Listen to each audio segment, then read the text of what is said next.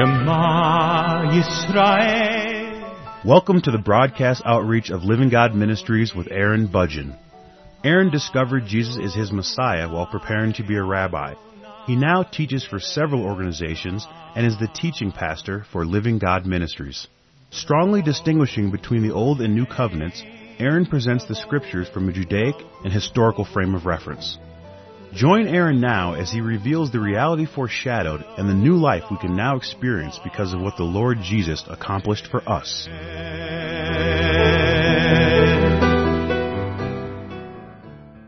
If I was to ask you to tell me who Jesus is, what would you say? How would you describe the Lord Jesus? How would you answer the question of who He is? Well, the general way that we answer that question within Christianity is to just simply say, well, Jesus is God. He is God manifested in the flesh. And that certainly is true. There's nothing wrong with that description at all, certainly. However, the Lord Jesus revealed Himself in various other ways besides just announcing that He was God manifested in the flesh. The Lord Jesus was identified as a prophet, and I have done a series of programs on the subject of Jesus as a prophet. While He was here on earth ministering to the people in Israel, while He was conducting His ministry, He was recognized as a prophet, and His function within the communities that He was a part of was the function of a prophet. But now He's been risen from the dead, and He is in the kingdom of heaven at the true tabernacle of our God. And His relationship with us has changed just a little bit in comparison with how He was conducting His ministry when He was here. The relationship that He has with us now is more as a priest as opposed to a prophet. Now, of course, I'm just speaking in generalities. He still does speak to us and relate to us as a prophet. But overall, in His general approach to the people that are here on the earth, He now functions more as a priest, especially to the believers, the people who believe in the Lord Jesus, who have been born again by the indwelling presence of the Holy Spirit. And so I'd like to spend the next few broadcasts talking about the Lord Jesus as a priest, just to expand our understanding of our God and how He does relate to us in various ways, not to diminish the reality that He is our God manifested in the flesh, who is now our Savior, not to diminish that, but just simply to supplement our understanding so that we can have a better appreciation for who He really is in our lives and His involvement in our lives personally and individually. Now, throughout the course of history, people have found themselves associated with priests or wanting to be associated with priests.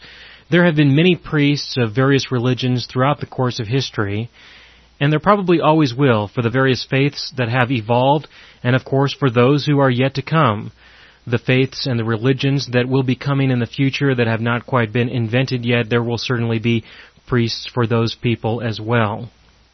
In general, what happened was that people discovered that there quite likely is a God. Just by looking around and seeing the world that we're a part of, that we are in, it's very difficult to look at the world and not admit that there is a God. It's very challenging. I have seen this happen quite often. I used to work in computer science, providing computational support for bioinformatics and computational biology, and I have worked with various biologists and chemists and physicists.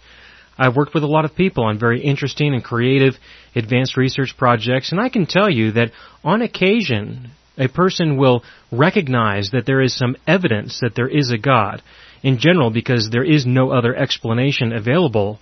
And I always found it very curious to see how difficult it was for them to deny the reality that was right in front of them. I could just see the expressions on their faces change and alter, recognizing that the evidence before them was just totally obvious. And yet they were so unwilling to accept the possibility that maybe there was a God. They just simply pushed the evidence aside, put it out of their mind, thinking that that was just an unacceptable conclusion, that there must be an alternative conclusion that we just haven't discovered yet. And if we could just be given enough time, some more time, then eventually a rational explanation will eventually come and explain these unknown things that we cannot understand because it seems to be so obvious that there is a creator, and yet that is so unacceptable that we have to wait for greater understanding through our scientific explorations. That's how many scientists approach the issue. However, others, they recognize that the evidence is clear. But then what happens is, is that when they recognize that there is enough evidence to convince them personally that there probably is a God, what are they going to do? Because at that point, it becomes obvious to them that they don't know this God. I mean, if I look around and I see that the evidence is clear that there is a God, and then I recognize, my goodness, I don't know who this God is, well, that's a very serious revelation, especially when you consider if He is real, if there really is a God, and I obviously don't know who He is. The revelation of discovering that I don't know who He is, maybe He doesn't know me either. Maybe I won't ever have a relationship with Him in any way whatsoever. And what happens when I physically die? If there is a God who has created all things, perhaps I might be brought before Him and I'll have to give an account for my behaviors and actions while I was here on earth. Who knows what that may look like? That's a very important question. That's a very important issue and needs some kind of resolution. There needs to be a resolution, because if it is true that there is a God, obviously this God transcends physical life, the life that we have here physically on earth. And so if that's the case, if He has created us to be who we are right now, especially beings that recognize the reality that there is an eternity of some kind, well, then that certainly gives some evidence to show that we will live throughout all eternity, that we will actually live on in our spirits in some sense and in some way. Otherwise, what kind of a God would this be? A God who creates a people or a being like us, and yet He does not have the ability or the capacity or the willingness or perhaps even the desire for us to have a relationship with Him throughout all eternity? That certainly wouldn't make any sense at that point. And so if a person recognizes that there probably is a God, and they don't know who this God is, and they want to find some way to have some connectivity with Him, well, then their only alternative is to try to find a mediator of some sort. Because if the God of the universe obviously is not taking time out of His busy schedule to interact with us directly, then perhaps we need to find someone who may have the ability to connect with Him, and through that individual, we may be able to connect with Him and have some association with Him, so perhaps He may know who we are, perhaps we may grow to know who He is.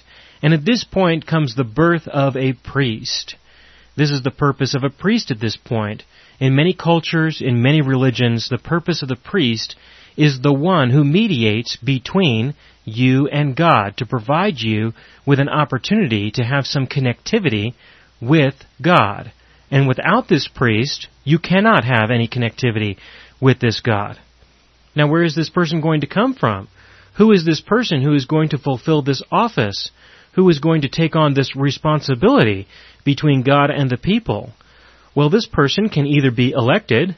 A group of people can just simply ask a person if they will personally take this role, take this responsibility, and be a priest on their behalf. That certainly can be done. We would consider that priest to be a man-made priest in that context. Or perhaps this priest may be a representative of God, and so the first priest would be a representative of the people. And then the second priest would be a representative of God, that he would simply show up and say, God has sent me to you. Now, we would hope that he would be telling the truth. Maybe he was lying, and he's simply capitalizing on the needs of the people who recognize that they are disconnected from their God. That could easily be the case. And so we either have a God-made priest or a man-made priest. God-made priest in the sense that he is representing God to us. However, we have to assume that he's actually telling the truth.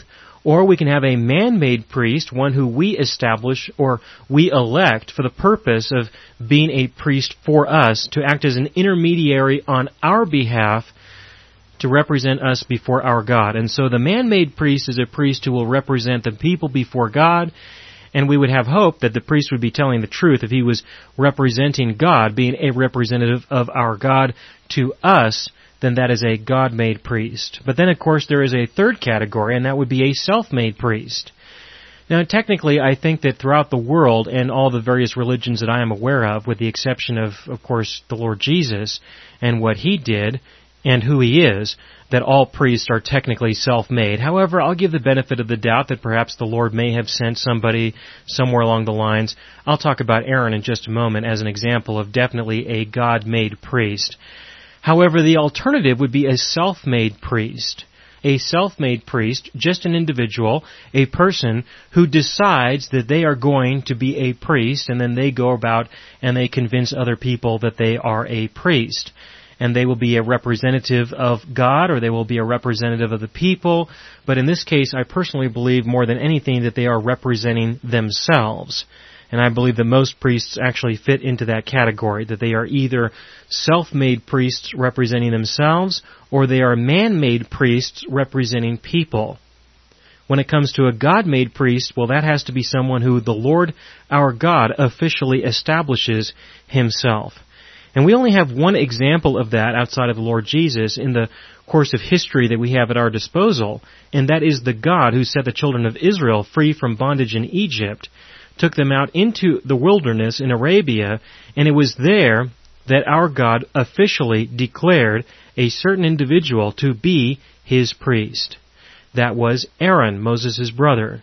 Aaron was established as a priest to represent the people. Moses did function somewhat as a priest previously, but the priesthood that he held more than anything was as a representative of God.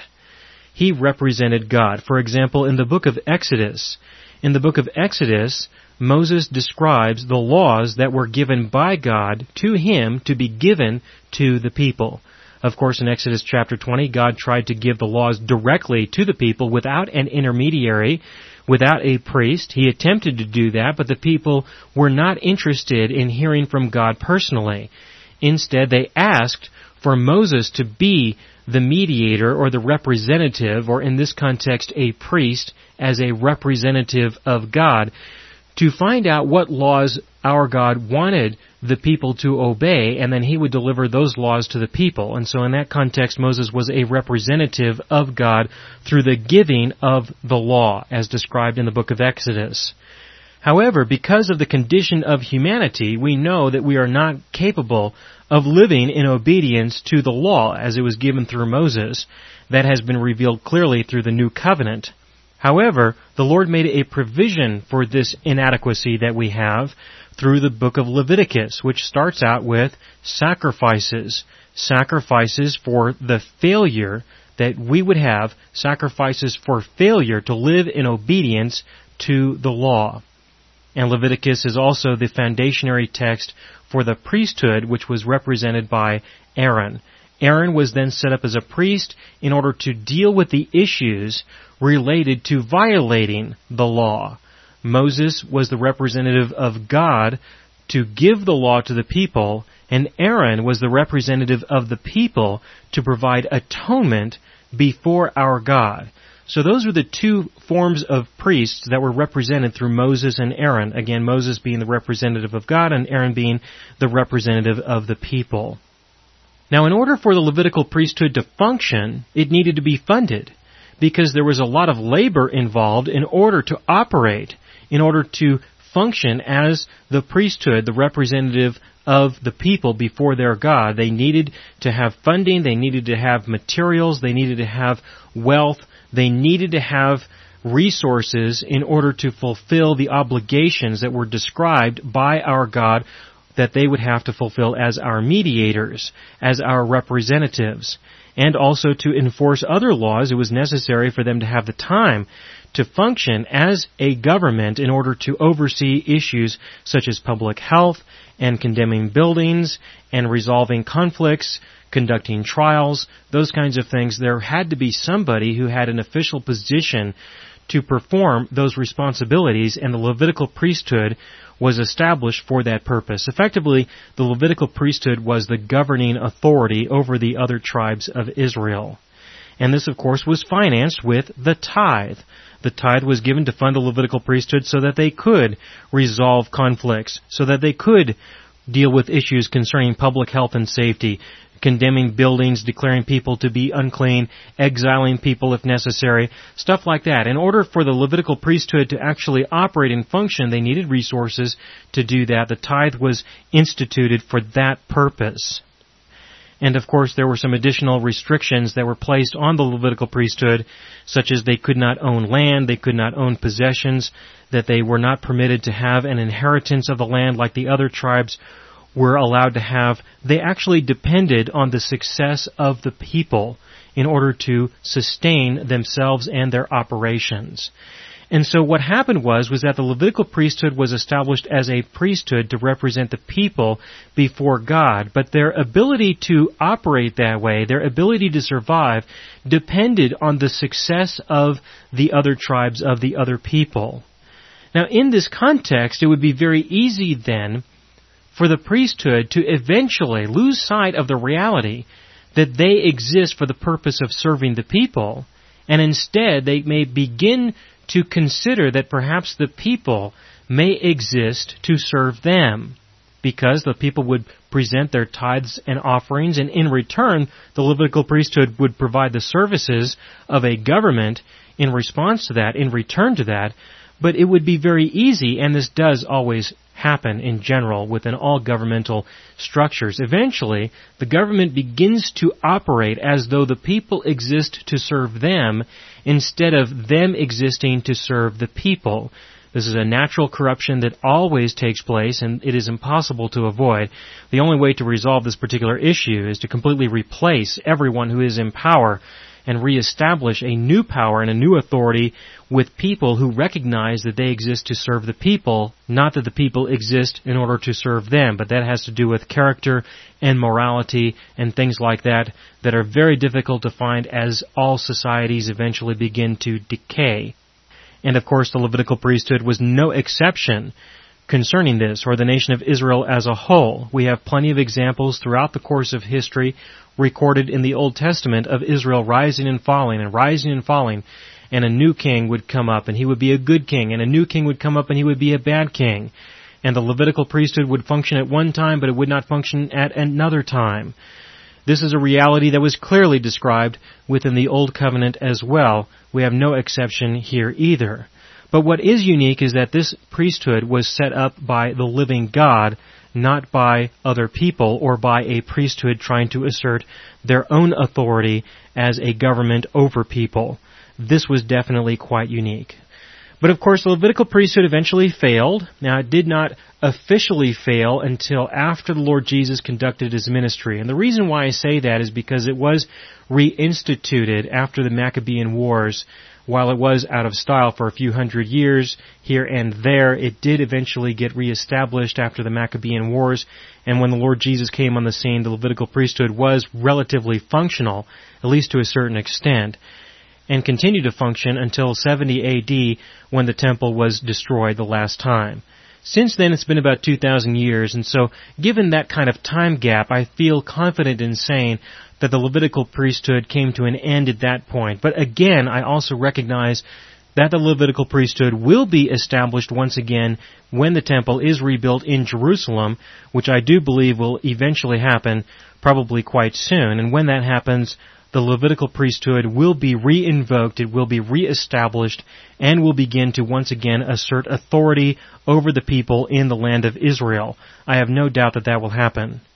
But in the meantime, what happened was, was that there was a power shift from the Levitical priesthood to the rabbis of synagogues, because when the temple was destroyed, the only opportunity for religious life or for the teaching of the Torah, of the scriptures, of the law, was only found in the synagogues. That was the only opportunity. The opportunity to study these things was only available in the synagogues, and these synagogues were established throughout the world under the supervision of various rabbis. And so the rabbis then assumed the role of priests in their local communities. When the Levitical priesthood was functional, the rabbis did not assert this kind of power and authority over the people. But after the temple was destroyed and the Levitical priesthood was disbanded, the rabbis generally took this role. They took this position after that change in Israelite society. And throughout the past two thousand years, they've been very effective in maintaining what they could concerning the Jewish faith, the Jewish religion. They have kept the people together as a nationalistic identity. They have definitely kept the Jewish people alive as a people, as a people group, as a distinct people group. They have functioned very well with the authority that they had at their disposal and that they still have at their disposal. And they certainly have bound the people together, or at least they have been bound together within their congregations. And this is something I can definitely relate to, spending time in various synagogues throughout my life. I definitely can tell you, I can testify that there is a very strong bond within the synagogues that are headed up by rabbis, but the people are very much bonded together. They are bonded together by the common language of Hebrew, even though it's very unusual to find a Jew who actually knows what the words mean. The language is used in the liturgy, and that's effectively what binds the people together from a linguistic point of view. However, there's a cultural community there that everyone recognizes that they are all part of the same family, that they are all part of the same nationalistic identity. Even though they may be citizens of various countries, everyone knows that they are actually citizens of the nation of Israel that is just simply in exile right now, but will one day eventually be reestablished. And when that happens, then our nationalistic identity will be much clearer. And so there is a very strong bond within the synagogues individually that are headed up by the rabbis. And it's a very powerful bond that does keep people together as a community, and through the social and religious pressures that are there. Often it keeps people in line. Often it keeps people from turning to other faiths. Often it keeps people from believing in the Lord Jesus, that's for sure, because if you decide to believe that Jesus is the Messiah, then you will be cast out effectively from the synagogue. If not cast out, you will be looked at as a second-class citizen, or perhaps ridiculed. I wouldn't say perhaps, I know you will be ridiculed in various ways. As an individual and as a person, you will be looked upon as a traitor. There are various pressures that will be placed on you, and when you consider that this is going to come from your family, or perhaps the people who you work with or do business with, then there is great risk in losing connectivity and a bond with your family, and there's a great risk that you might lose your job or your ability to conduct business anymore. There's great risk involved, and so it's very difficult for a person, for a Jew who is actively participating in a synagogue, to turn away from the faith that is expressed in the synagogue, to turn towards faith that is revealed in Christ Jesus as the true Messiah, because they are definitely not the same at all. It's very difficult. It's very challenging. But eventually, what we expect to see is the rebuilding of the temple in Jerusalem. And when that happens, at that point, all of the synagogues that have people bound to each other within them, when the temple is reconstructed, when that happens, then all of the synagogues will be bound together through the temple. When the temple in Jerusalem is built, there will be a great resurgence of faith. There will be a great movement of all of the synagogues now being bound together through the common reality of the temple in Jerusalem. They all are already bound in a certain way because of the nationalistic structure of the nation of Israel, the country that is established there right now. But when the temple is rebuilt, then there will be a much more powerful bond between all of the synagogues with each other. That will be a new movement, a resurgence of faith, as people then have an opportunity to truly worship God as they believe they are permitted to. Before the temple is built, there are restrictions concerning how you can worship your God, but when the temple is rebuilt, at that point, then you will be able to live in obedience to all of the commandments as God described. That will be the perception of the people within the synagogues, and there will be a renewed movement to encourage people to actually live as their forefathers once did, to worship God as was described in the Old Covenant in the Law of Moses. There will be a renewed movement to direct people in that way. But this certainly is nothing new in the Christian world. This will be new in the Jewish world, but it certainly is not new to the Christian world, because we have a lot of this already in the Christian world. There are many churches, for example, that are bound together by a common denomination, just as the various synagogues will eventually be bound together by the temple and by the high priest and the Levitical priesthood. So also there are many Christian churches that are actually bound together by their denominations in a very similar way. This is something that many of us know a lot about, and these churches are structured for the purpose of not showing a person who Christ Jesus is. That's not why they are there. They are generally there in order to provide you with an opportunity to engage in rituals, in ceremonies, in liturgy, in community activities, in service projects, in all kinds of things that would describe the church more as a religious entertainment center than a place where a person can grow to know the Lord Jesus as a person and their God for who He is. I know many of you will understand exactly what I'm talking about when I say this. I was driving around just recently and I saw a sign that was advertised from a particular Protestant church as an example, and it said, "Peace through ritual." And I thought, that is so ridiculous. How could anybody possibly believe that?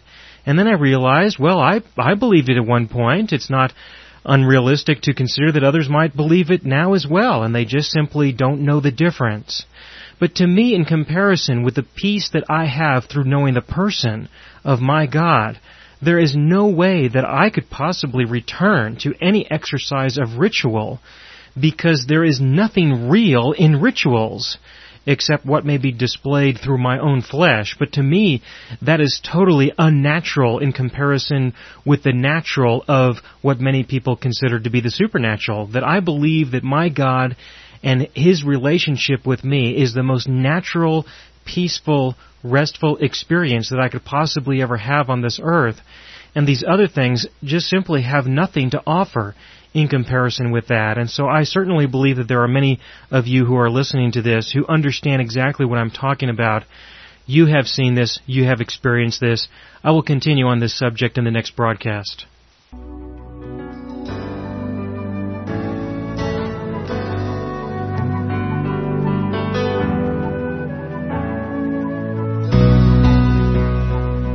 You have been listening to the broadcast outreach of Living God Ministries.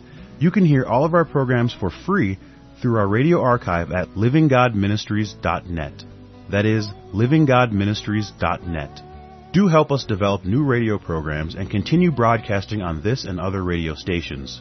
Send your contributions to Living God Ministries, P O. Box three eight three five three, Colorado Springs, Colorado eight zero nine three seven, or use the donation link on our website, living god ministries dot net.